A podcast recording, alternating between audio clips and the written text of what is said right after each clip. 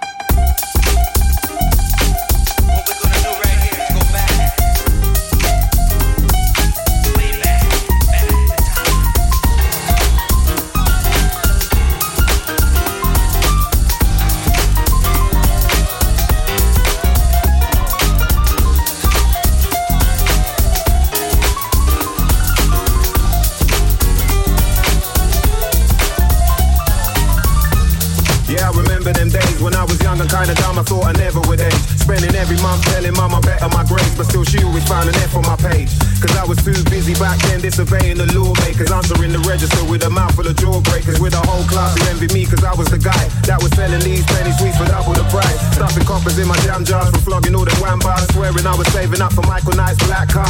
Around the time I was trying to be Power Rangers, I was trying to reach that He-Man. I have the power status with a pocket full of sherbet dip. Mocking this nervous twitching teacher whose breath smell like coffee coffee with a turd in it.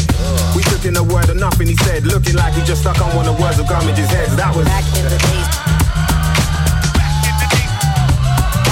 Back in the days when I was a teenager. Back in the days.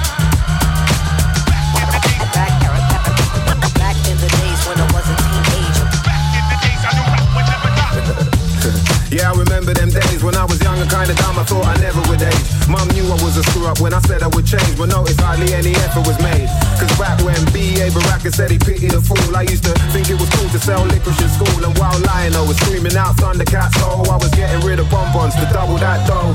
Sugar around the mouth with a face full of gelatin. Soon as class started, we couldn't wait for the bell to ring. Especially me, cause I was finding my bread, setting up my own tuck shop behind the bike shed. Wasn't playing stuck in the mud or hopscotch like you're supposed to do. Now I was shifting these dumb stoppers and cola cubes. Long after mallets, man, it was overused. And the Coca-Cola yo-yo challenge was known to rule. That was back in the days.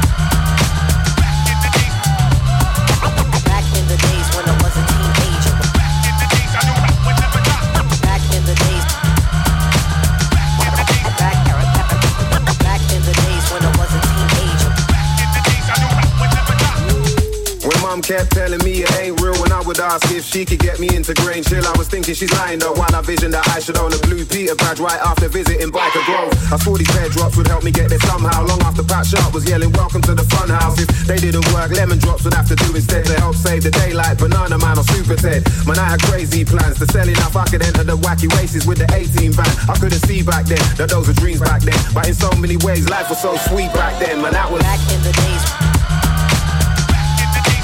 Yeah, yeah, yeah.